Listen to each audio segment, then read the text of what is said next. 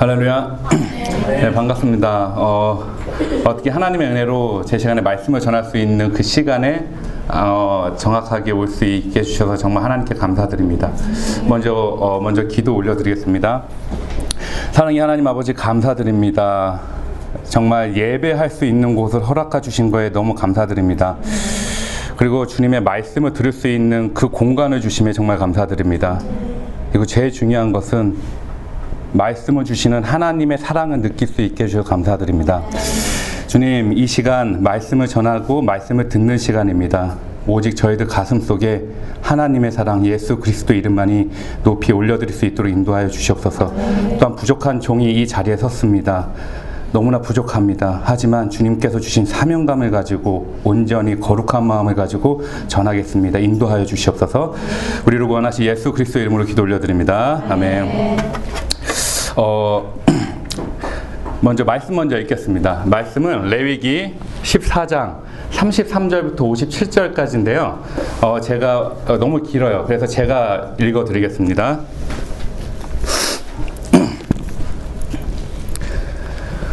레위기 14장 33절에서 57절까지 말씀입니다.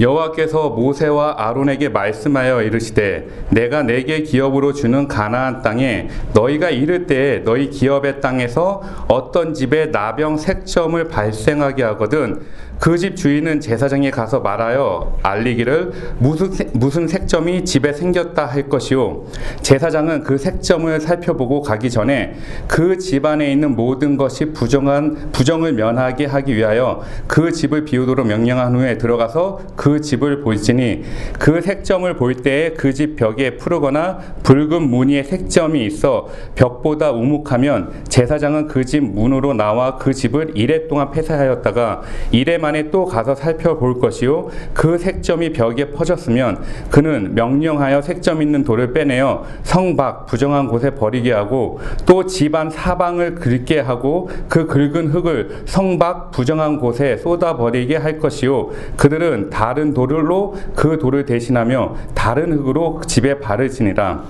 돌을 빼내며 집에 긁고 고쳐 바른 후에 색점이 집에 재발하면 제사장은 또 가서 살펴볼 것이요. 그 색 점이 만일 집에 퍼졌으면 악성 나병인즉 이는 부정하니 그는 그 집을 헐고 돌과 그 제목과 그 집의 모든 흙을 성밖 부정한 곳으로 내어 갈 것이며 그 집을 폐쇄한 날 동안에 들어가는 자는 저녁까지 부정할 것이요. 그 집에서 자는 자는 그의 옷을 빨 것이요. 그 집에서 먹는 자도 그의 옷을 빨 것이니라. 그 집을 고쳐 바른 후에 제사장이 들어가 살펴보아서 색점이 집에 퍼지지 아니하였으 면 이는 색점이 나은 것이니 제사장은 그 집을 정하다 하고 그는 그 집을 정결하게 하기 위하여 새 두 마리와 백항목과 홍색 실과 우슬초를 가져다가 그 새 하나를 흐르는 물위 질그릇 안에서 잡고 백향목과 우슬초와 홍색 실과 살아있는 새를 가져다가 잡은 새의 피와 흐르는 물을 찍어 그 집에 일곱 번 뿌릴 것이요. 그는 새의 피와 흐르는 물과 살아있는 새와 백향목과 우슬초와 홍색 실로 집을 정결하게 하고 그 살아있는 새는 성박들에 놓아주고 그 집을 위하여 속죄할 것이라 그러면 정결하리라. 이는 각종 나병, 환부에 대한 규례니 곧 옴과 의복과 가옥의 나병과 돋는 것과 뾰루지와 색점이 어느 때는 부정하고 어느 때는 정함을 가르치는 것이니 나병의 규례가 이러하니라. 아멘. 어, 오늘 어, 말씀은 좀 깁니다. 그런데 말씀을 전하기 전에 어, 제가 이 여기 오기 이 예배 자리에 오기 전 한 한 2시간 전, 3시간 전부터 갑자기 제 첫 딸인 그 시온이가 갑자기 열이 막 발생한 거였어요. 열이 시작한 거는 어저께, 그저께부터 시작했는데 오늘 너무나 그 104, 재보니까 104도까지 올라간 거예요. 104도면은 어 이제 병원에 가봐야 되는 그 온도인데 그래가지고 이제 제 와이프가 정원 사모가 시온이를 데리고 병원에 가는 동안 저는 집에서 나머지 애들을 제가 이제 케어하면서 있었습니다. 근데 케어하면서 있으면서 하나님께서 두 가지의 마음을 주셨어요. 그 케어하고 있으면서 기도하면서 그리고 오늘 말씀에 대한 그 말씀을 다시 한번 처음부터 끝까지 한번 다시 한번 이렇게 수 보면서 이제 마음속에 주신 하나님의 말씀이 있었는데요. 첫 번째로는요, 제가 저희가 회개해야 될 거를 하나 보여주셨고요. 또 하나는 오늘 말씀 가옥에 생긴 나병 색점이라고 이렇게 지었는데 제목을 바꿔야 된다라는 그런 마음을 주셨어요. 우선 제목은 가옥에 생긴 나병 색점이 아니라 하나님의 사랑 예수 그리스도 라는 그 제목을 가지고 오늘 말씀 제목으로 그렇게 하기로 이렇게 마음을 주셨고요. 또 한 가지는 제가 회개해야 할 것은 막상 이제 시온이가 제첫 첫째 딸인 시온이가 집에 와서 이제 약을 먹고 있는데 눈물을 흘리는데 눈이 열이 오르니까 눈이 이렇게 부은 거예요. 근데 그 눈을 눈에서 눈 흘리는 눈을 보면서 저는 아, 시온이를 더 케어하고 싶다, 집에 있고 싶다 하는데 중요한 것은 말씀의 자리를 지키는 것이 더 중요하다는 하나님의 마음을 주셨어요. 근데 그게 정말 예전에는 느끼지 못했지만은 내 가정에 일이 생기고 내가 사랑하는 사람들의 일이 생겨도 더 중요한 것이 하나님의 말씀의 자리를 지키는 것이 더 소중하고 더 귀한 자리고 더욱더 거룩한 자리라는 것. 그리고 그게 사명자 들이 사명자의 길이라는 것을 오늘 또한 또 한번 깨달을 수 있었습니다. 그리고 더 중요한 것은 이런 마음을 주셨어요. 너가 하나님의 일을 하면은 하나님께서 너의 일을 두 배, 세 배 더 해주신다라는 그 말씀을 주셔서 정말 그 아브라함 같은 그 이삭을 바칠 그 정도까지는 아니지만은 그 아브라함 마음과 같은 그 마음을 가지고 이 자리 나오면서 너무나 편안한 마음을 가질 수 있었습니다. 정말 그래서 그런 마음을 가지고 오늘 주님께서 주신 귀한 자리 말씀을 전하도록 하겠습니다. 어, 오늘 주님께서 주신 말씀을 보시면요, 어, 이 말씀이 좀 긴데 계속해서 반복적으로 보여주고 있는 단어가 있습니다. 그 단어가 바로 나병 색점입니다. 곰팡이 이런 단어를 계속해서 반복하면서 강조하고 있는 것을 볼 수 있는데요. 여기 계신 모든 분들이 나병이 어떤 병인지는 다 알고 계실 것입니다. 그 나병은 바로 표현하자면 문둥병 아니면 악성 피부병, 뾰루지 같은 그런 심각한 그런 병이라고 우리는 다 알고 있습니다. 그리고 오늘 말씀 속에서 보여주고 있는 이때 당시, 이때 레이기 14장의 이때 당시 시대적 배경을 잠깐 먼저 살펴보면은요. 구약 시대에 이스라엘 백성들이 출애굽을 하고 나서요. 가나안 땅에 도착하기 전인 광야 생활을 하고 있던 그 시간, 그 기간이었습니다. 그래서 그 광야 한가운데 있는 그 시간에 나병에 불칠병에 즉 악성 피부병에 걸렸다라고 하는 것은 마치 사형 선고를 기다리고 있는 거나 다름이 없었, 없었습니다. 그래서 그 광야 시간을 그 광야의 기간 때 이런 병, 이 불치병에 걸렸다면 거의 그들의 삶을 포기해야만 한 운명에 처해진 것입니다. 그래서 오늘 말씀 속에서 보여주고 있는 것은요, 만약 이때 당시에 나병과 같은 심각한 그런 불치병과 같은 병에 걸렸을 때 어떻게 그 환자들을 치료할 것인가, 그리고 어떻게 그 환자들을 따로 분리해서 격리해서 더 이상 그 병이 다른 사람에게, 다른 지역에게, 다른 공간으로 퍼지지 않게 할 것인가에 대한 그런 규례와 그런 어, 정확한 그런 법들을 성경적인 규례들을 이렇게 기록하고 기록하면서 알려준 것입니다. 그러면 여기서 저희들이 생각해 보아야 하는 것이 있는데요. 그러면 나병과 같은 병을 처리하는 법, 나병과 같은 이러한 법을 규례를 나병과 같은 법을 이런 처리하는 그런 규례가 이때 당시에 왜 이렇게 중요했었는가라는 것입니다. 그 이유는 바로 과거 이스라엘 백성들이 출애굽하는 과정에 있어서요.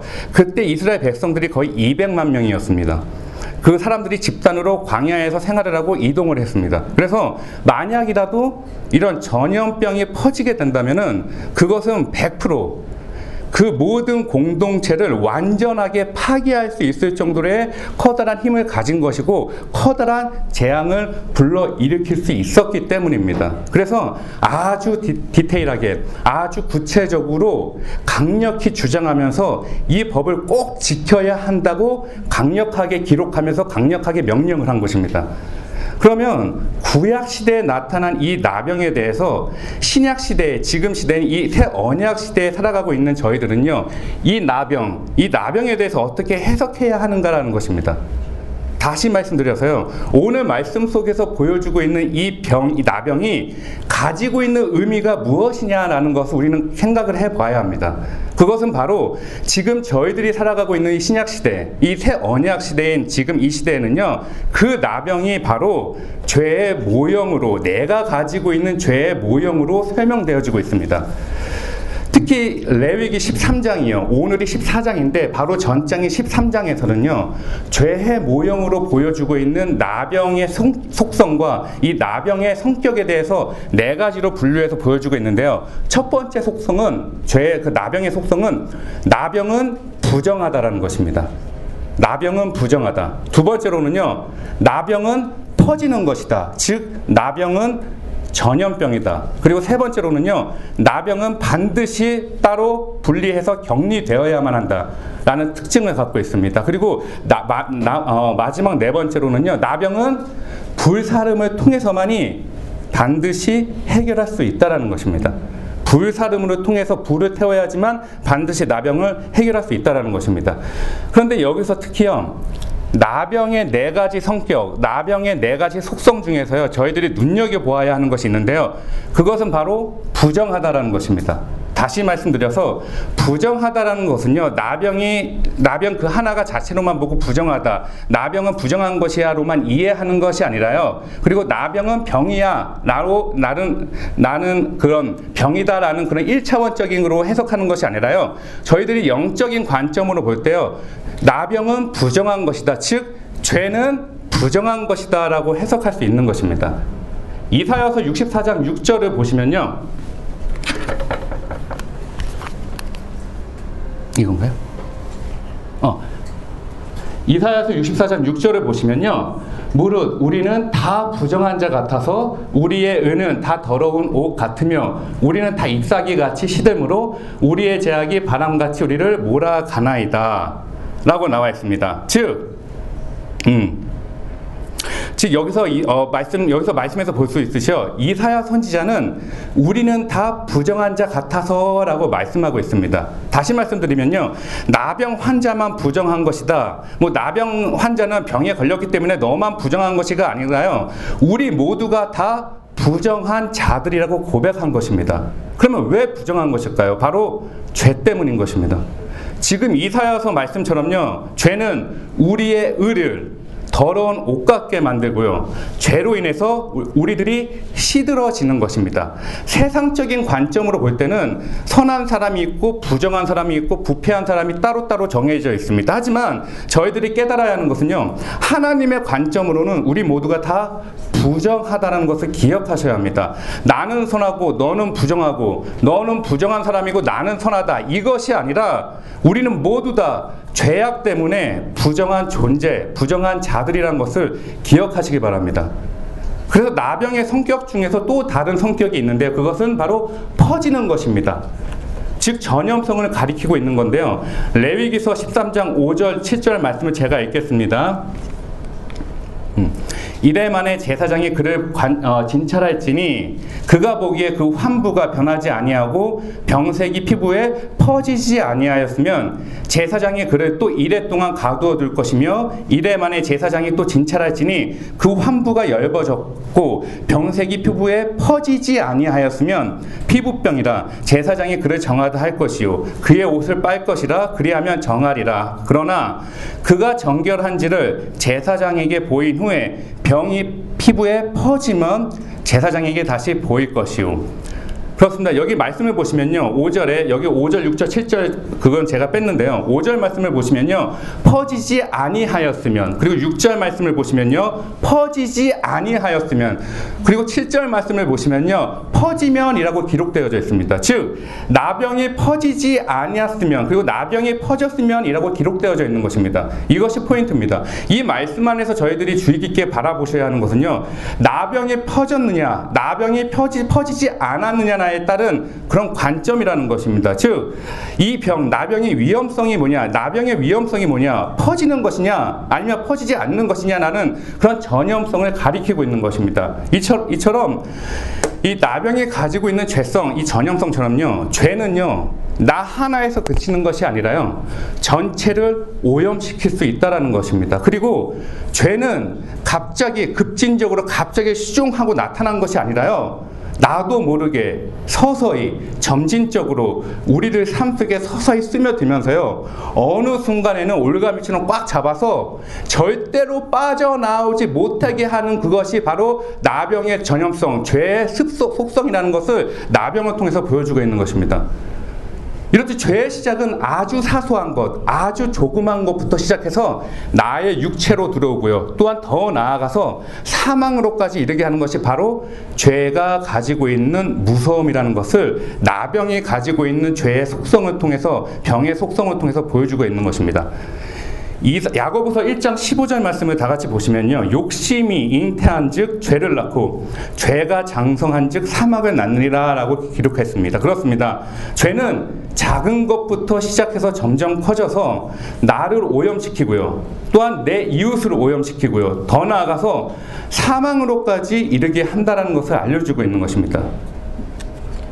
이처럼 나병이 가지고 있는 그 퍼지는 그 전형성은요, 우리 몸이라는 영역에서만 머무는 것이 아니라 우리가 입고 있는 옷에도 영향력을 끼치고요. 또한 더 나아가서 오늘 말씀 속에서 보여주고 있는 것처럼 내가 살고 있는 집, 내가 살고 있는 가옥 전체까지도 죄의 영향을 끼친 자라는 것을 보여주고 있는 것입니다. 이렇듯 지금까지는 먼저 서두 부분에 나병에 대한 죄의 특성에 대해서 저희가 먼저 살펴보았습니다. 그러면 지금부터 본격적으로 오늘 말씀에 대해서 살펴보시면 보, 겠습니다 오늘 말씀에서 나병 색점이 우리들의 몸과 우리들이 입고 있는 옷뿐만이 아니라 우리 우리들의 그 가옥, 우리들이 살고 있는 그 지방까지도 퍼질 수 있다라고 언급하며 기록했습니다. 특히 집에 발생하는 나병 색점, 나병 곰팡이를 예로 들면서요.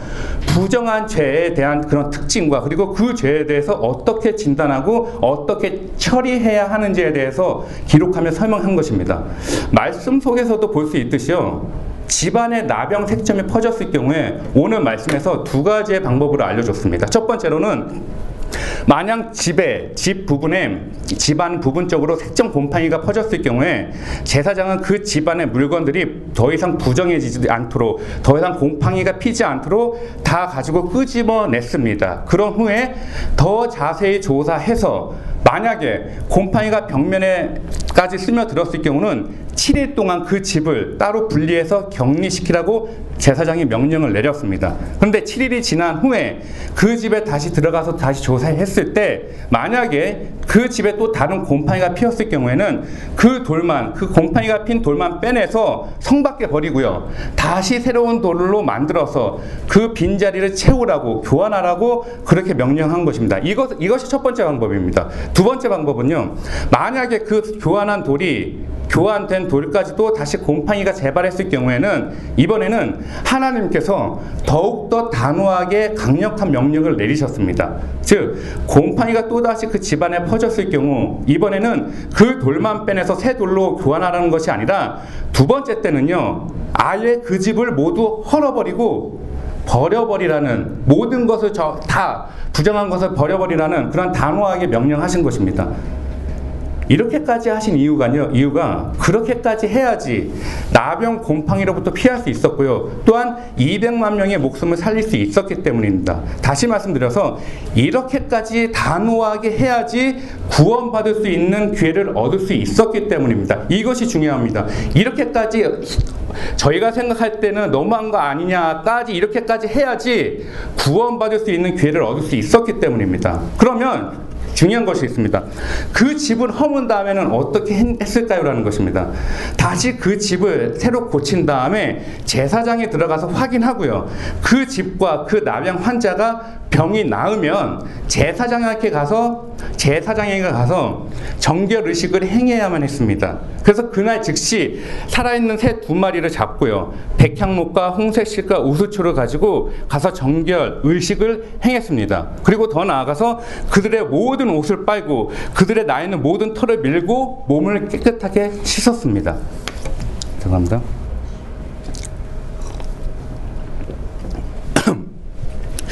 이렇듯 지금까지는 저희가 오늘 말씀에 대해서 오늘 말씀에 대한 내용을 쭉 한번 살펴보았습니다. 그런데 오늘 말씀을 준비하면서 자세히 제가 이제 살펴보았을 때 궁금한 점이 하나가 더 있었습니다.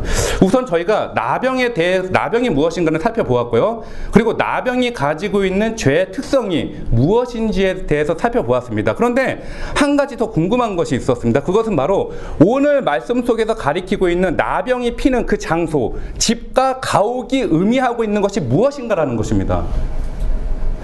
나병은 알겠고 나병의 통, 나병으로 통한 죄의 속, 속성을 알았는데 그러면 그 집, 나, 가, 곰팡이가 핀 그 집, 그 집이 의미하고 있는 것은 무엇인가라는 것입니다. 오늘 말씀 속에서 하나님께서는요 가옥으로부터 오는 나병 색점 부정함 그 죄에 대해서 주의할 것을 강력히 경고하셨습니다. 그런데 지역적으로 기후상으로 보면요. 그 이스라엘 지역은요. 우리나라처럼 이렇게 습기가 많은 지역이 아니었습니다. 그리고 겨울도 그렇게 춥지 않았기 때문에 그 이스라엘 백성들은 밀폐된 공간이나 막혀져 있는 그 환경 속에서 그 생활하지 않았습니다. 그래서 이스라엘 지역은 특징적으로 기후적으로나 지역적으로나 집 안에 곰팡이가 생기는 그런 환경이 아니었다라는 것입니다. 그런데 하나님께서는요, 집 안에 핀 곰팡이들을 통해서 오는 모든 부정한 죄들을, 죄들에 대해서 너희들은 반드시 조심해야 할 것을 강력히 강조하면서 말씀하신 것입니다.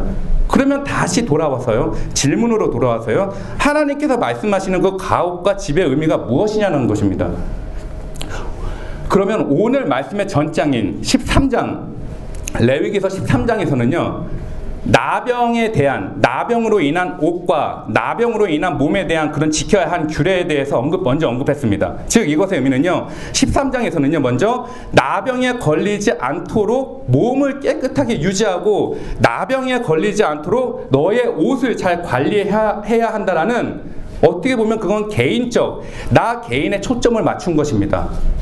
그러면서 오늘 말씀에서 언급하고 있는 집은요, 나 개인적인 측면도 있지만요, 더 넓은 의미로서는 그 가옥, 집의 의미는요, 나 개인 하나만이 아니라 내가 속해 있는 모든 영적인 공간, 내가 속해 있는 모든 영적인 환경이 될 수 있다라는 것입니다.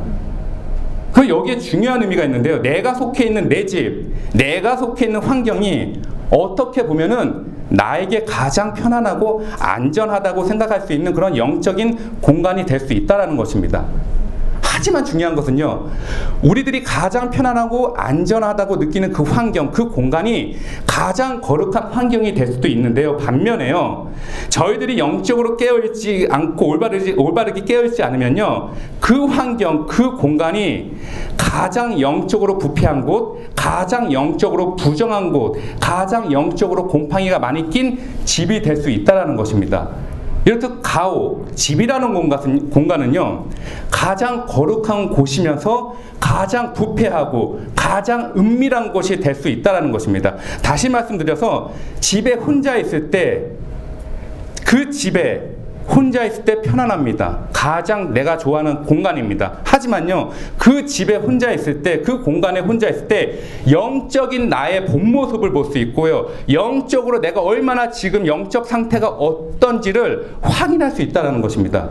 아무도 없는 한 공간에 나 혼자 있을 때, 그 공간이 주님과의 만남을 위해 기도드리는 거룩한 공간이 될 수 있고요. 반대로요, 죄의 중독성을 일으킬 수 있는 그런 게임, 유튜브, 뭐 인터넷 쇼핑과 같은 그런 음란한 죄의 중독에 빠지는 은밀하고 부정하고 부패한 공간이 될 수도 있다라는 것입니다. 그런데 중요한 것은요, 진정한 그리스도인들은 남들이 보지 않는 곳, 아는 곳, 보지 않는 환경에서 가장 거룩한 신앙인의 모습으로 살아가셔야 한다는 것입니다. 구약에서 보시면 잘 알려진 유명한 성경, 성경의 인물 중에요. 요셉과 다니엘이 있습니다. 이들의 공통점이 있는데 그것은 바로 하나님께서 이들이 하는 모든 일에 형통함을 주셨다는 것입니다. 그 이유는요, 물론 더 많은 형통을 가진 다른 인물들도 있습니다. 하지만 특히 요셉과 다니엘 같은 경우는 살았던 그들의 삶을 보면요, 그들은 자기 자신에게 항상 이러한 질문을 했고요. 또한 그 질문에 대한 대답에 순종하면서 그 대, 대답에 맞게 살아갔다는 것입니다. 그 질문이 바로, 그리고 그 정답이 바로 그겁니다. 하나님 앞에서. 하나님 앞에서. 라는 질문과 대답이었다는 것입니다. 즉, 남들의 시선이 중요한 것이 아니라요. 남들에게 보여주기 위한 것이 아니라요. 하나님의 시선이 가장 중요했고요. 더 나아가서 하나님의 시선은 내가 보지 않는다고 해서 없어지는 것이 아니다라는 그 마음과 믿음을 항상 생각하면서 살았던 것입니다. 내가 자고 있을 때에도 하나님께서는 나를 보호해 주시려고 항상 보고 계신다는 것입니다. 충분히 요셉과 다니엘은요, 충분히 죄를 지을 수 있었습니다. 저 같았으면 그런 유혹이 왔을 때 그대로 죄를 지었을 것입니다. 죄, 그런데 이들, 요셉과 다니엘 같은 경우는요, 죄를, 그때 당시에 죄를 지었어도요, 남들이 보지 않았기 때문에 충분히 그 죄에서 넘어갈 수 있었을 것입니다. 요셉의 경우를 들면은 보디발의 아내가 계속 유혹을 했습니다. 그런데 그때 당시에 눈을 딱 감고 그 유혹에 못 이기는 척 하면서 그 보디발의 아내와 잠자리를 가질 수도 있었을 것입니다. 다니엘의 경우요. 자기 목숨이 걸린 상황에서도요. 딱 눈 감고 며칠, 몇 달 동안 하나님께 기도 올려드리면 안 와도 됐, 됐었습니다. 하지만 다니엘은 하나님 앞에서 하나님과의 한 약속을 자기 목숨보다 더욱더 소중하게 여기면서 그 약속을 지켰습니다. 다시 말해서 그들은 죄의 유혹에 넘어간 것이 넘어가지 않았고요. 죄의 환경에서 타협하지 않았다라는 것입니다. 그 이유는 왜일까요? 어떻게 그렇게 할 수 있었을까요? 바로 그들 모든 일에 있어서 모든 일을 할 때마다 나는 하나님 앞에서 한다라는 그 믿음의 마음을 가지고 있었기 때문입니다. 내가 밥 먹을 때도 나는 하나님 앞에서 밥 먹는다. 내가 일을 할 때도 하나님 앞에서 일을 한다. 내가 공부를 할 때도, 길을 걸을 때도, 모든 일을 할 때도 하나님 앞에서 한다라는 그 믿음의 마음을 가지고 있었던 것입니다. 때 요셉과 다니엘의 그런 영적인 가옥, 그들의 영적인 그런 집안에는 나병 색점이 피어나지 않았던 것입니다. 그 이유는 바로 하나님 앞에서 합당한 자로 믿음을 지켜나가기 위해서 엄청난 노력, 엄청난 영적인 노력을 했기 때문입니다. 이러한 삶을 저희들 삶 속에도 적용하셔야 합니다. 저희 모두가 어떠한 환경에 있든지 하나님 앞에서 나는 그 믿음의 마음을 가지시기를 바랍니다. 그래서 하나님께 향한 경건의 모습이 있으나 하나님께 향한 경건의 능력이 없는 그러한 그리스도인들이 되면 안 되십니다. 기억하셔야 하는 것은요. 참된 신앙인의 모습처럼 보이는 것은요. 사람들에게 충분히 보여줄 수 있습니다. 하지만요. 참된 신앙인의 모습으로 보이는 것은요. 하나님께 인정받기는 힘들다는 그 사실을 기억하시기 바랍니다. 왜냐하면 우리 하나님은요. 모든 것들을 다 아시는 분이시기 때문입니다. 다시 한 번 더 기억하길 바랍니다. 우리, 우리들이 속해 있는 그 환경이요. 가장 거룩한 환경이 될 수도 있고요. 반면에요. 저희들이 영적으로 깨어있지 않으면요. 그 곳은 바로 가장 부정한 환경, 부정한 공간이 될 수 있다는 것을 기억하시기 바랍니다. 그래서 저희 모두는 하나님 앞에서 나는 그런 믿음의 마음을 가지고 살아가시는 주님의 자녀들이 되시기를 주님의 이름으로 소원합니다. 그리고 다음으로요. 집을 비운 후 7일이 지난 후에 그 집에 계속해서 나병 색점이 있는 돌을 발견하면은 그 돌을 빼내서 통 밖으로 버리고 다른 새 돌로 교환했습니다. 그러면서 만약에 새로 교환한 돌에 다시 나병 곰팡이가 생겼을 경우에는 그때는 하나님께 더욱더 단호한 명령을 내리셨다는 것을 제가 어, 전에 말씀드렸습니다. 어, 오늘 말씀에 43절에서 45절까지 말씀을 제가 읽어드리겠습니다. 돌을 빼내며 집을 긁고 고쳐 바른 후에 색점이 다시 집에 재발하면 제사장은 또 가서 살펴볼 것이요. 그 색점이 많이 집에 퍼졌으면 악성 나병인즉 이는 부정하니 그는 그 집을 헐고 돌과 그 제목과 그 집의 모든 흙을 성박 부정한 곳으로 내어 갈 것이며라고 어, 기록했습니다. 이럴 때 하나님께서는 다시 재발한 악성 곰팡이 돌을 보고서는요 돌만 제거한 것이 아니라요 아예 집까지 헐어버리라고 하고 내, 내버리라고 강력하게 명령하셨습니다. 근데 묵상을 하면서 궁금한 것이 있었습니다. 계속 곰팡이가 피면은 다른 새돌로 계속 교환하면 되지 왜 아깝게 다 어, 피지 않는 벽돌도 많을 텐데 왜 다 허물라고 강력하게 명령하셨습니까? 라는 그런 질문은 궁금증을 가지고 있었는데요. 여기서 볼 수 있는 중요한 것은요. 하나님의 행하심을 볼 수 있습니다. 우리 하나님은요, 우리들의 죄에 대해서 아주 단호하게 대하시고요, 어떤 죄와도 타협하지 못하도록 우리들을 그 죄의 환경으로부터 분리시켜 주신다라는 것입니다.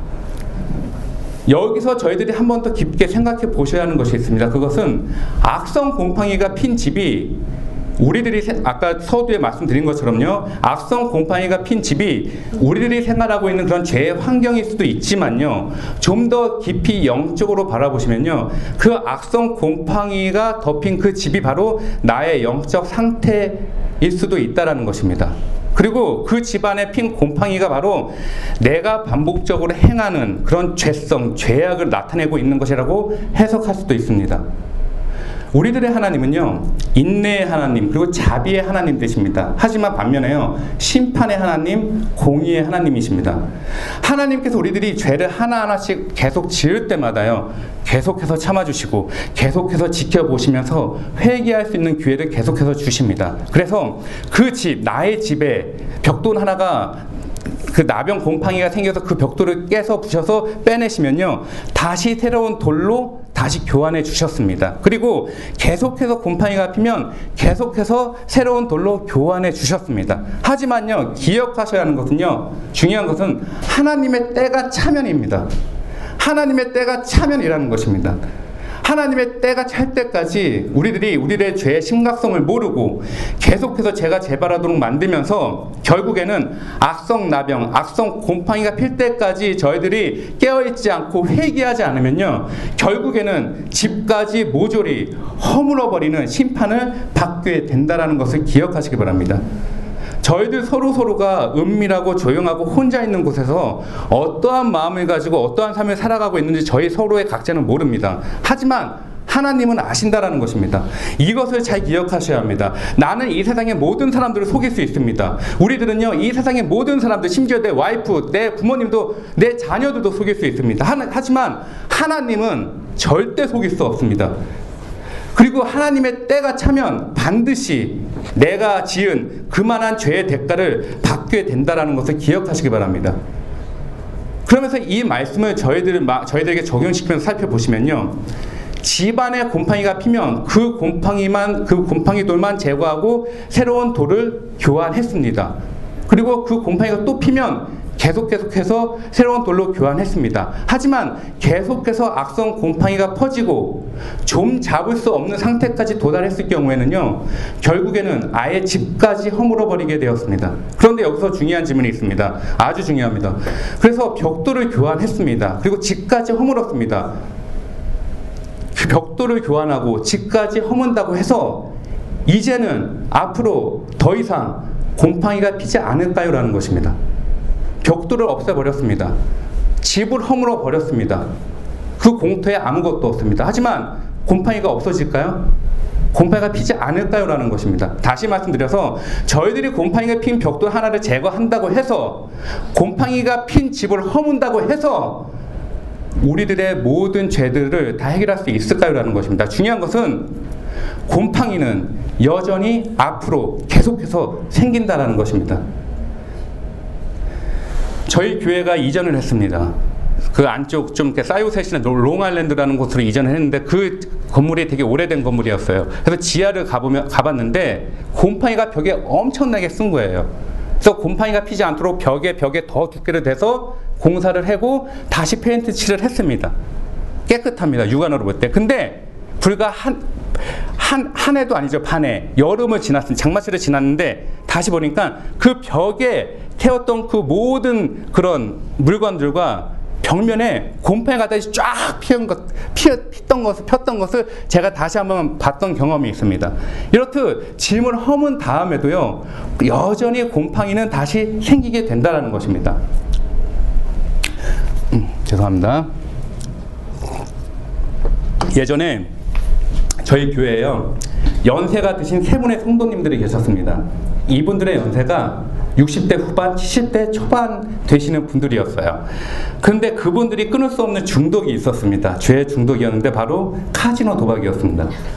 그래서 이분들은 매 주일마다 교회에 도착하실 때요, 교회 오실 때 나와서 예배를 드렸습니다. 그런데 저희들과 다른 교통수단을 이용해서 교회에 오신 것입니다. 보통 교회 오실 때 어, 눈치 채신 분은 아실 거예요. 그러니까 보통 교회 오실 때 대부분 사람들 자기 자가용을 끌고 오시던가 아니면 몰고 오시던가 아니면은 학생들은 대부분 대중교통을 통해서 오십니다. 물론 이분들도 대, 중교통입니다 바로 카지노 대형 버스를 타고 교회가 퀸즈 지역에 있었습니다. 그 퀸즈 지역까지 도착하고 나서요. 그 교회까지 오실 때는 걸어서 오시던가 아니면은 시내 버스를 타고 교회까지 오셨습니다. 그러니까 다시 말씀드리면요. 월요일부터 금요일까지 너무나 힘들게 밤을 새면서까지 일을 하신 것입니다. 그래서 그 토요일 날 하루 아침에 카지노 버스를 타고 A씨 아시죠? 그쪽으로 가신 것입니다. 그래서 카지노 밤새도록 카지노 이걸 하시고 나서 주일날 아침에 거기서 제공해 주신 그 리무진 버스를 타고 교회에 오신 것입니다. 그런데 그분들은 예전에 많은 돈을 가지고 계셨어요. 근데 그렇게 도박으로 인해서 전 재산을 다 날리셨습니다. 그런데 중요한 것은요. 그 중독을 멈출 수가 없었다라는 것입니다. 가족도 뿔뿔이 다 흩어지고 건강도 너무 나쁘신데도 불구하고요. 그 돈이 있으면 이 돈을 어떻게 카지노장에서 쓸까라는 그 생각, 카지노, 카지노장에 빨리 가야겠다는 그 갈망을 멈출 수가 없었던 것입니다. 그래서 어느 날 교회에서 이제 제자 훈련을 받으면서 조금씩 변화되는 그런 모습을 보여주셨습니다. 그런데 그분들이 어느 날 잘 교회 나오시다가 어느 순간 또 일주일, 이주일 안 보이시는 거예요. 근데 어느 날 보니까는 어느 날 교회에 오시는 길에 그 카지노 버스를 보신 거예요. 갑자기 가슴에서 제가 그분의 표현대로 하시는 거예요. 표현대로 말씀드린 겁니다. 그분들 가슴에 갑자기 버스를 보니까 쿵쾅쿵쾅 거리는 그런 가슴이 막 쿵쾅쿵쾅 거린다는 겁니다. 그래서 그 버스를 타지 않으면 미칠 것 같은 그런 충동을 막 느끼면서 느끼, 느꼈다는 거예요. 그래서 그 충동을 느껴서 절대로 교회 못, 못 가겠다라는 마음을 잡고 갖고 다시 버스 타고 도박장에 간 것입니다. 근데 아니나 다를까 그 후부터 다시 예전에 그 도박에 중독되었던 그 시기에 보여주었던 그런 상태로 돌아가, 돌아가게 되었습니다. 그래서 그 후로 시간이 지난 다음에 그 후로 그분들이 뭐 교회에 와서 담임 목사님과 그 상담하시는 것을 제가 옆에서 볼 수 있는 기회가 있었는데요. 그 상담 내용 중에 제 마음에, 제 마음속에 크게 다가온 그런 그분들의 고백이 있었습니다. 그것은 그분들이 지금까지 변화되려고 교회에도 열심히 출석하고 제자 훈련 같은 그런 교육도 받으면서 변화되려고 많이 노력했다라는 것입니다. 그리고 그런 것 통해서 자기들이 변화되는 것을 보면서 아, 나도 지금 점점 변화되고 있구나라고 생각했었다랍니다. 하지만 어느 한순간 예전의 죄성으로 돌아가는 자신의 모습을 보면서요. 그 후로요. 그 버스를 타고 그 후로 아, 나는 다시 돌아갔구나라는 그런 자신의 그 죄성의 모습을 보면서요. 너무나 목사님께 미안하고 잘해 주셨던 교회 분들에게 미안한 마음이 들었답니다. 그래서 너무나 미안해서 교회에 나올 수가 없다, 없, 게 되었고요. 그래서 그 원인이 무엇일까? 그리고 갑자기 예전의 죄성으로 모습으로 돌아가게 된 원인이 무엇인가라고 그들이 생각했을 때 보았는데 그들 그러니까 그분들의 그 고백 속에 나온 그 대답이 뭐였냐면요. 도박 중독의 죄를 완전히 끊으려고 했던 것이 아니라요. 단지 그 죄를 참으려고 했었던 것이었습니다. 그러니까 죄는 죄인 걸 알고 있었는데 그 죄를 아, 정말 반드시 끊어야겠다라는 그런 마음이 아니라 어떻게든 아 나 안 가. 어 봤어. 아, 가고 싶은데 아예 안 가. 이런 식으로 그 죄를 짓는 것을 단지 참으려고 했던 것입니다. 근데 결국 그들은 그 유혹에 못 이겨서 결국 교회를 떠나게 됐습니다. 그런데 이분들의 말씀을 들으면서 저에게 크게 다가온 것이 두 가지였는데요. 하나는 그분들이 죄를 짓고 미안하, 미안하다고 미안한 마음이 들었던 그 대상이요. 하나님이 아니라 교회 목사님이셨고 교회 분들이었다는 것입니다. 그리고 다른 한 가지는 죄를 완전히 끊으려고 했던 것이 아니라 그 죄를 단지 참으려고 했던 것이었습니다. 중요한 것은요, 이러한 모습이, 이러한 모습이 단지 그분들의 모습이 아니다라는 것입니다. 정말 우리들의 각자의 죄형 모습은 다른 우리가 짓는 죄의 모습은 다릅니다. 어떤 부분들은 성적인 죄를 짓고요. 어떤 분들은 정말 도박에 같은 그런 죄들을 짓고요. 중독의 죄를 짓고 모형은 다릅니다. 하지만 어, 다르지만 그 저희들의 모습과 이분들 그분들의 모습은 똑같다라는 것입니다. 그분들의 모습을 보면서 저희들의 모습을 볼 수 있으셔야 됩니다. 저도 예전에 나쁜 죄 습관을 가지면서 그런 생각할 때가 있습니다. 그리고 다시 돌아가고 싶은 마음이 들 때가 많이 있습니다. 하지만 다시 말씀드려서요. 광야에 있던 그 이스라엘 백성들이 다시 애굽의 종 노릇 하던 그 시대로 다시 돌아가고자 하던 그 모습, 그들의 모습이 지금 저희들의 모습과도 동일하다는 것입니다. 왜일까요? 저희들은요. 죄에 대해서 완전히 끊으려고 했던 것이 아니라요. 단지 그 죄를 참으려고 했던 것입니다.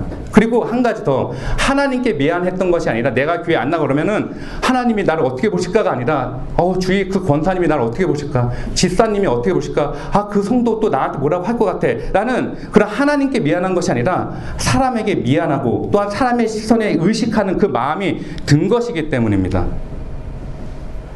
그래서 이러한 문제를 가지고요. 그러면 어떻게 해야 될까요? 이러한 문제에 대해서 그러면은 하나님의 사랑 예수 그리스도께서는 어떻게 하셨을까요? 새 언약 시대인 예수님의 시대에는요 신약으로 넘어와서요 문둥병자가 치유된 적이 없습니다.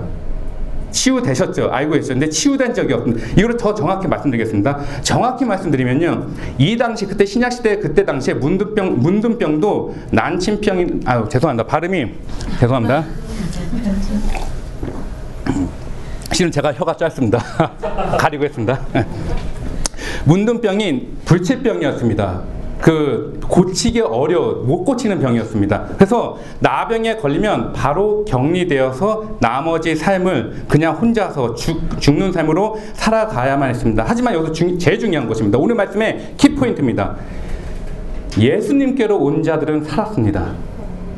예수님께로 온 사람들은 살았다는 것입니다. 그래서 유일하게 고침을 받을 수 있는 그 방법은 바로요. 예수 그리스도께서 고쳐 주시는 그 방법 하나였다라는 것입니다. 마태복음 8장 말씀을 보시면요. 예수님께서 말씀을 전하 산 위에서 말씀을 전하시고 그 이제 산 아래로 내려오시는 그 길에 나병 환자 한 명을 만나게 됩니다. 그 나병 환자가 예수님께 말씀드립니다. 보면은 한 나병 환자가 나와 절하며 이르되 주여 원하시면 저를 깨끗하게 하실 수 있나이다 하거늘 그 이어서 3절 4절을 읽어드리면요. 보시면 예수님께서 말씀하십니다. 예수께서 손을 내밀어 그에게 대시며 이르시되 내가 원하노니 깨끗함을 받았나 하시니 즉시 그의 나병이 깨끗하여 진지라. 예수께서 이르시되 삼가 아무에게 이르지 말고 다만 가서 제사장에게 내 몸을 보이고 모세가 명한 예물을 드려 그들에게 입증하라 하시니라 라고 예수님께서 말씀하셨습니다. 여기서 보시면요. 제사장에게 몸을 보이고 모세가 명한 예물을 드리라고 예수님께서 말씀하셨습니다. 이렇듯 이때 당시에 문둥병자가 고침을 받고 치유를 받고 정상적인 생활로 돌아가려면요. 제사장에게 보이고 재물을 바쳐야 했습니다. 그 재물이 바로요. 오늘 말씀에서 언급했던 새 두 마리를 바쳤는데요. 한 마리는요. 재물로 바치고요. 한 마리는요. 깨끗해진 증거로 날려 보냈습니다. 여튼 예수님께서 그냥 고쳐주신 것이 아니고요. 바로 먼저 제사장들에게 너희들의 몸을 보이고 모세의 규례대로 가르쳐 준 대로 그대로 행하라 하신 것입니다. 그리고 그 모세가 가르쳐준 규례, 규례가 그 법이 바로 오늘 말씀에서 기록되었던 새 두 마리에 대한 규례인 것입니다. 오늘 말씀은 레위기 맨 마지막 부분인 49절에 53절 말씀을 제가 읽어드리겠습니다. 쉬운 성경입니다. 제가 읽어드리겠습니다. 집을 깨끗하게 하기 위해서 제사장은 새 두 마리와 백향목과 진홍색 실 한 뭉치와 우수초를 가져오너라. 그리고 새 한 마리를 생수에 담겨 있는 오지 그릇 위에서 잡게 하여라. 그런 다음에 제사장은 아직 살아있는 남은 새와 백향목과 진홍색, 진홍색 실과 우수초를 가져다가 그것들을 방금 잡은 새의 피와 생수에 찍어라. 제사장은 그 피를 그 집에 일곱 번 뿌려라. 이처럼 제사장은 새의 피와 생수와 살아있는 새와 백향목과 우수 초와 진홍색 실 뭉치를 가지고 그 집을 깨끗하게 하여라. 그리고 살아있는 새를 성에서 들판으로 날려 보내라. 이렇게 그 집에 죄를 씻는 예식을 행하면 그 집은 깨끗해질 것이다 라고 기록되어져 있습니다. 그렇습니다. 이것이 바로 오늘 말씀에서 언급하고 있는 새 두 마리에 대한 규례인 것입니다. 그리고 예수 그리스도께서 그 문둥병자에게 명령하신 규례인 것입니다. 그러면 이것을 저희들에게 적용시키면요. 영적 곰팡이가 피었던 곳이 바로 우리 집이 될 수도 있고요. 나의 주변 환경이 될 수 있고요. 그리고 더 나아가서 나의 중요한 영적 상태일 수도 있다라는 것입니다. 그러면 우리 집, 우리 주변의 환경, 우리들의 영적 상태에서 곰팡이가 핀 돌만 제거하고 곰팡이가 핀 집을 모두 헐어버리면은 모든 것들이 다 해, 괜찮아질까요? 그러니까 벽돌을 허물고 집까지 다 허물어 버리면 나의 죄를 모두 없애 버릴 수 있을까요 라는 것입니다.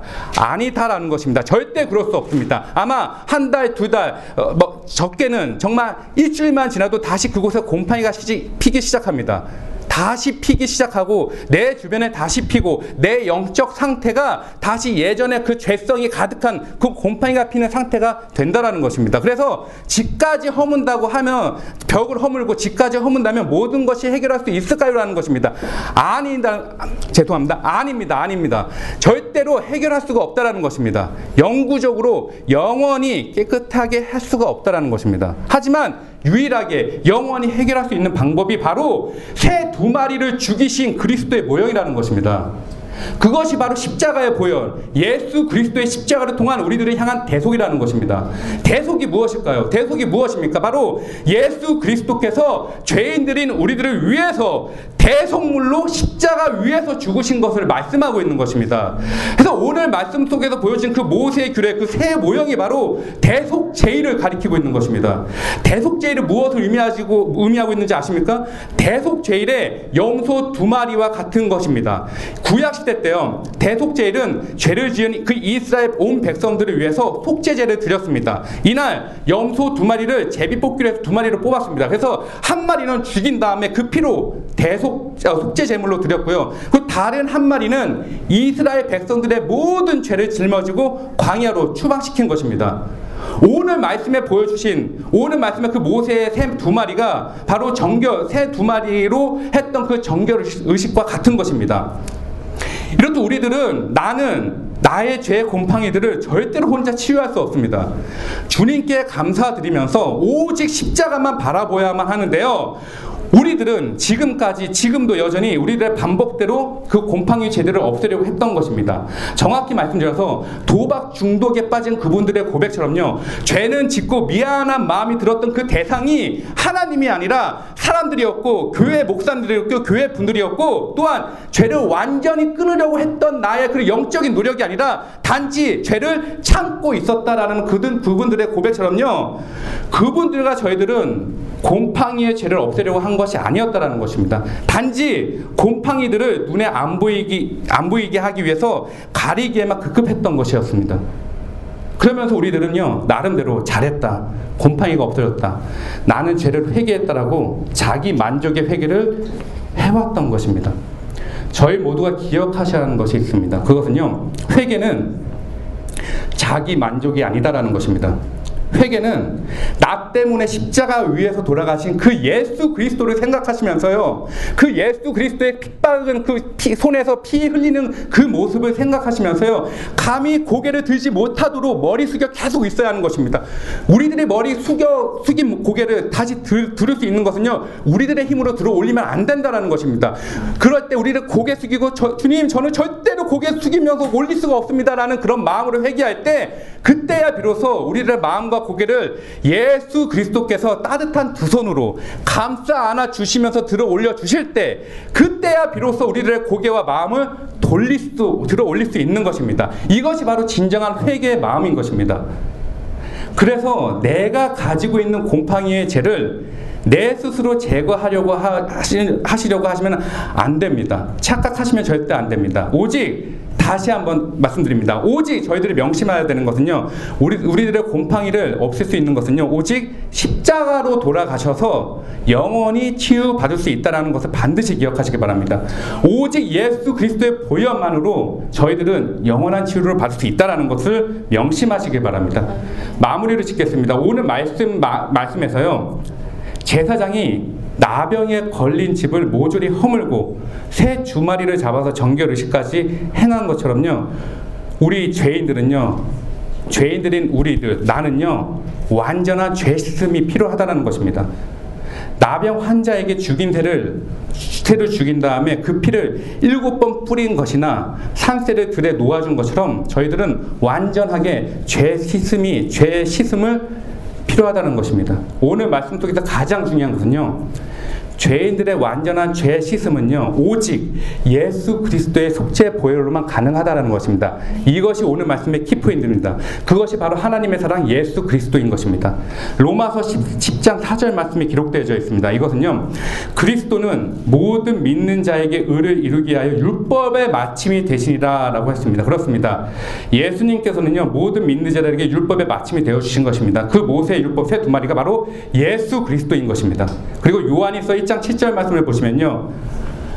그가 빛 가운데 계신 것 같이 우리도 빛 가운데 행하면 우리가 서로 사귐이 있고 그 아들 예수의 피가 우리를 모든 죄에서 깨끗하게 하실 것이요 라고 기록되어 있습니다. 그렇습니다.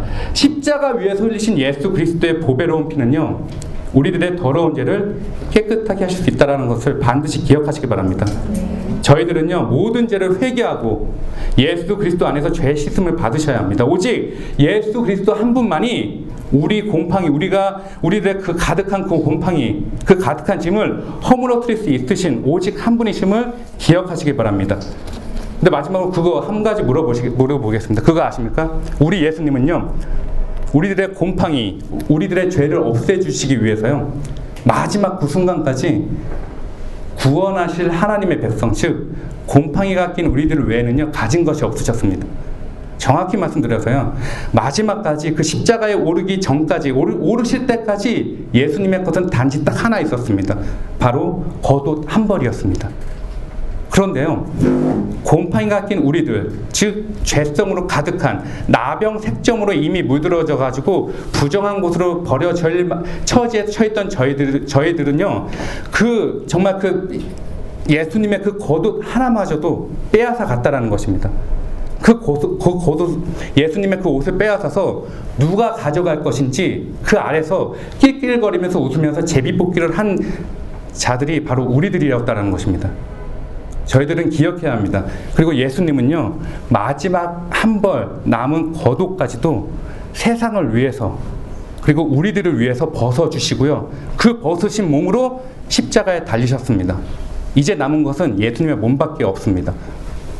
그런데요, 그 하나 남은 육체 하나마저도요, 우리들을 위해서, 나를 위해서, 우리 가슴 속 깊이 파고든 그, 그 곰팡이 죄를 없애주시기 위해서요, 예수님께서는요, 하나 남은 그 육체까지, 그 하나, 하나 남은 그 육체까지도요, 화목 제물로 하나님 앞에 드렸다는 것입니다. 그래서 그때에 화목 제물로 드릴 그때에 예수님께서는 우리들을 위해서 기도드렸습니다. 이에 예수께서 이르시되 아버지 아버지여 저들을 사하여 주옵소서 자기들이 하는 것을 알지 못함이니이다 라고 기도드리면서 십자가 위에서 돌아가셨습니다. 그렇습니다. 이제부터는 저희 모두가 알아야 합니다.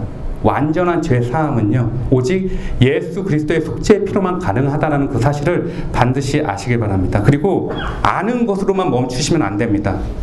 고개를 들지 못할 정도로 예수 그리스도께 엎드려서 나의 곰팡이들을 홀로 없애주셔서 감사드립니다라는 그런 진정한 회개 고백이 있으셔야 한다는 것입니다. 벽돌을 빼내고 짐을 허무는 것은요, 죄를 영원히 없애는 것이 아니라요, 죄가 퍼지지 않도록 단지 임시로 처방만 하는 것입니다. 저희들이 죄를 아무리 없애려고 노력한다고 해도요, 없어지지 않습니다. 오직 나를 사랑하시는 그분의 사랑, 나를 위해 죽으시고 나를 위해 다시 사신 그 하나님의 사랑, 예수 그리스도의 그 십자가의 사랑만이 저희들의 죄를 영원히 없애 주시고 치해 주실 수 있다는 그 사실을 항상 기억하시면서요. 매일매일 삶 속에서 예수 그리스도의 십자가 앞에서 나가시고 또한 예수 그리스도로 인해서 인도하심을 받으시는 귀한 삶을 살아가시기를 주님의 이름으로 소원합니다. 우리 다 같이 찬양 한 곡 부르시겠습니다. 어, 그 하나님의 사랑, 그 사랑은 바로 예수 그리스도이십니다. 예수 그리스도께서 날 위해 죽으시고 또한 날 위해 다시 사셨습니다. 이 찬양을 가사를 부르실 때요. 가사 하나하나를 기억하시면서 올려드리겠습니다. 정말 우리가 우리는요. 상한 갈대였습니다. 꺾일 수밖에 없는 존재였습니다. 꺼져가는 촛불 등불이었습니다. 그 불빛이었습니다. 하지만요, 꺼져가는 불빛, 상한 갈대임에도 불구하고 하나님께서는요, 붙잡아 주시고, 상한 갈대 꺾지 않으시고, 꺼져가는 불빛 계속 살려주신 분이, 그리고 하나님의 자녀로 하나님의 사역을 할 수 있을 정도로 저희들을 지금까지도 계속해서 지켜주시고 사랑해 주시는 것입니다. 우리 다 같이 간절한 하나님의 사랑, 예수 그리스도의 그 진실한 그 마음을 담아서 이 찬양 올려드리겠습니다.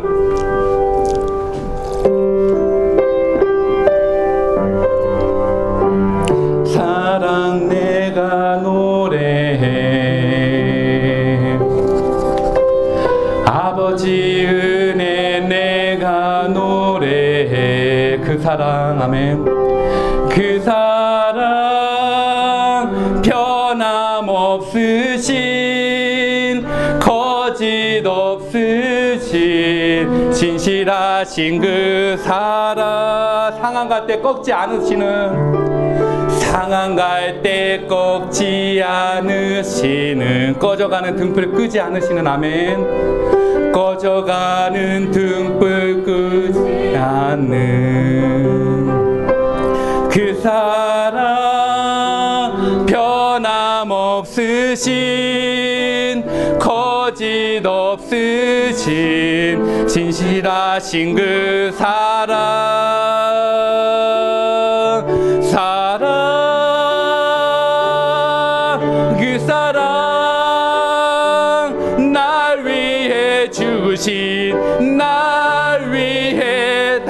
사신 예수 그리스도 다시 오실 그 사랑 죽음도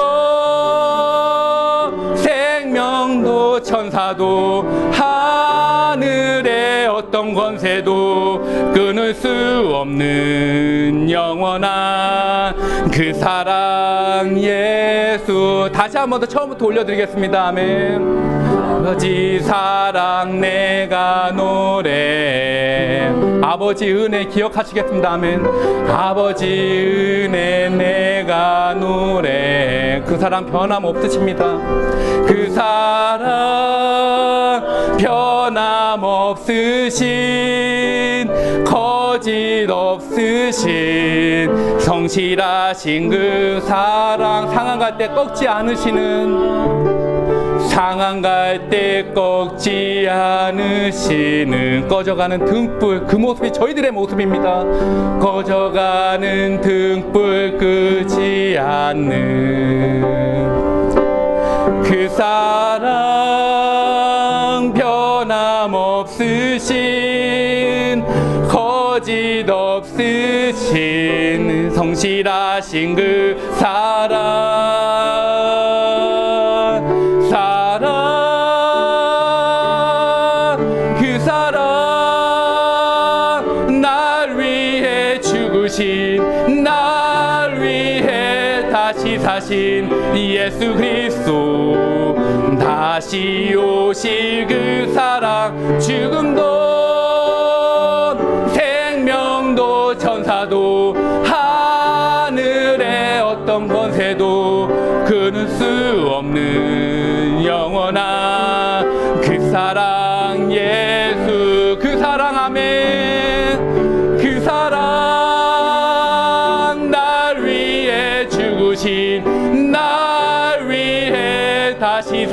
사신 예수 그리스도 다시 오실 그 사랑 죽음도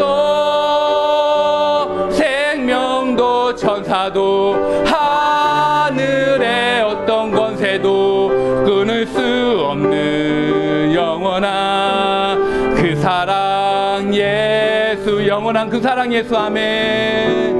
영원한 그 사랑 예 수 영원한 그 사랑 하나님의 사랑 예수 그리스도이십니다. 영원한 그 사랑 예수 아멘. 감사합니다. 우리 다 같이 이 마음 예수 그리스도의 그 귀한 사랑을 가슴속 깊이 어, 묻어주시고요. 정말 그 하나님 한 분 바라보시면서 우리 다 같이 기도 올려드리는 시간 다 같이 갖겠습니다. 다 같이 세 가지의 기도 제목을 가지고 올려드리겠습니다. 먼저 첫 번째 기도 제목은요.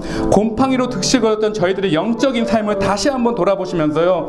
저희들은 너무나 큰 죄인임에도 불구하고 그 죄인들을 끝까지 보호해 주시고 끝까지 사랑해 주시고 끝까지 회개할 수 있도록 기도와 예배의 자리로 인도해 주시 우리 주님께 감사의 기도 올려드리겠습니다. 그리고 앞으로의 저희들의 삶 속에서 우리 모두가 하나님 앞에서라는 그 믿음의 마음을 가지고 살아갈 수 있도록 인도해 주시고요. 또한 매일매일 삶 속에서 우리들의 죄를 진정한 마음으로 회개하며 살아가는 예수님만 바라보는 Christ follower의 삶으로 살아갈 수 있도록 인도해 달라고 다 같이 간절한 소망의 마음을 가지고 우리 주님께 기도하며 나아가겠습니다. 다 같이 기도드리겠습니다.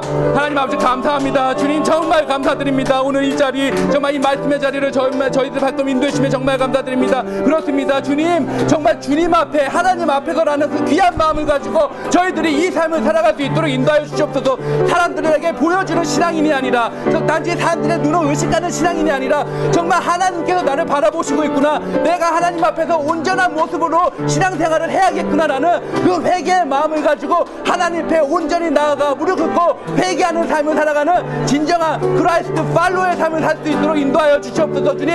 또한 주님 저희들은 죄의 유혹에서 벗어날 수 없습니다. 주님 저희 힘으로 그걸 이겨낼 수 없습니다. 오직 한 분, 오직 한 분, 정말 예수 그리스도의 그 피, 보혈의 피, 그 십자가의 그 사랑을 하나님의 사랑, 예수 그리스도의 그 사랑을 저희가 항상 기억하면서 붙잡으면서 예수 그리스도께 무릎 꿇고 고개 숙이면서 저희들이 그 고개 숙이는 삶으로 살아갈 수 있도록 인도하여 주시옵소서. 주님 저희들 삶 속에 회개하는 삶을 살아 주시옵소서. 회개하는 영을 부어 주시옵소서. 성령 충만함의 삶을 부어 주시고 회개의 영을 부어 주시옵소서. 정말 저희들은요 지옥으로 갈 수밖에 없는 존재들입니다. 저희들은요 정말 상한 갈대입니다. 저희들은요 꺾어질 수밖에 없는 촛대입니다. 하지만 주님께서 저희들을 붙잡아 주셨고 정말 주님께서 주님의 그 십자가에 보여 십자가 위에서 저들의 죄를 사하여 주시옵소서라는 주님의 그 귀한 기도에 의해서 저희들이 다시 새 생명을 얻고 이 땅에 살아가고 있습니다. 주님, 주님께서 주신 그 귀한 사명을 잃어버리지 않게 인도하여 주시옵소서.